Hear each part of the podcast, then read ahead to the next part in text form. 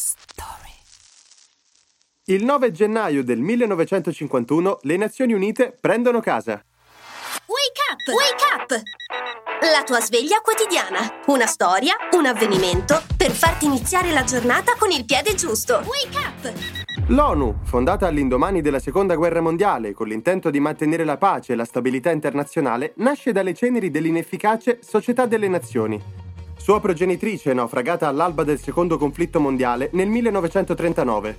Non fu facile riorganizzare il mondo disastrato dalla guerra e nel 1951 si pensò di stabilire la sede ufficiale delle Organizzazioni Nazioni Unite a New York, in territorio internazionale, ossia non appartenente a nessuna nazione. D'altronde l'ONU rappresenta tutte le nazioni che la compongono e non avrebbe potuto essere altrimenti. Se per caso passate per la 43esima strada, fatele un saluto da parte nostra, mi raccomando.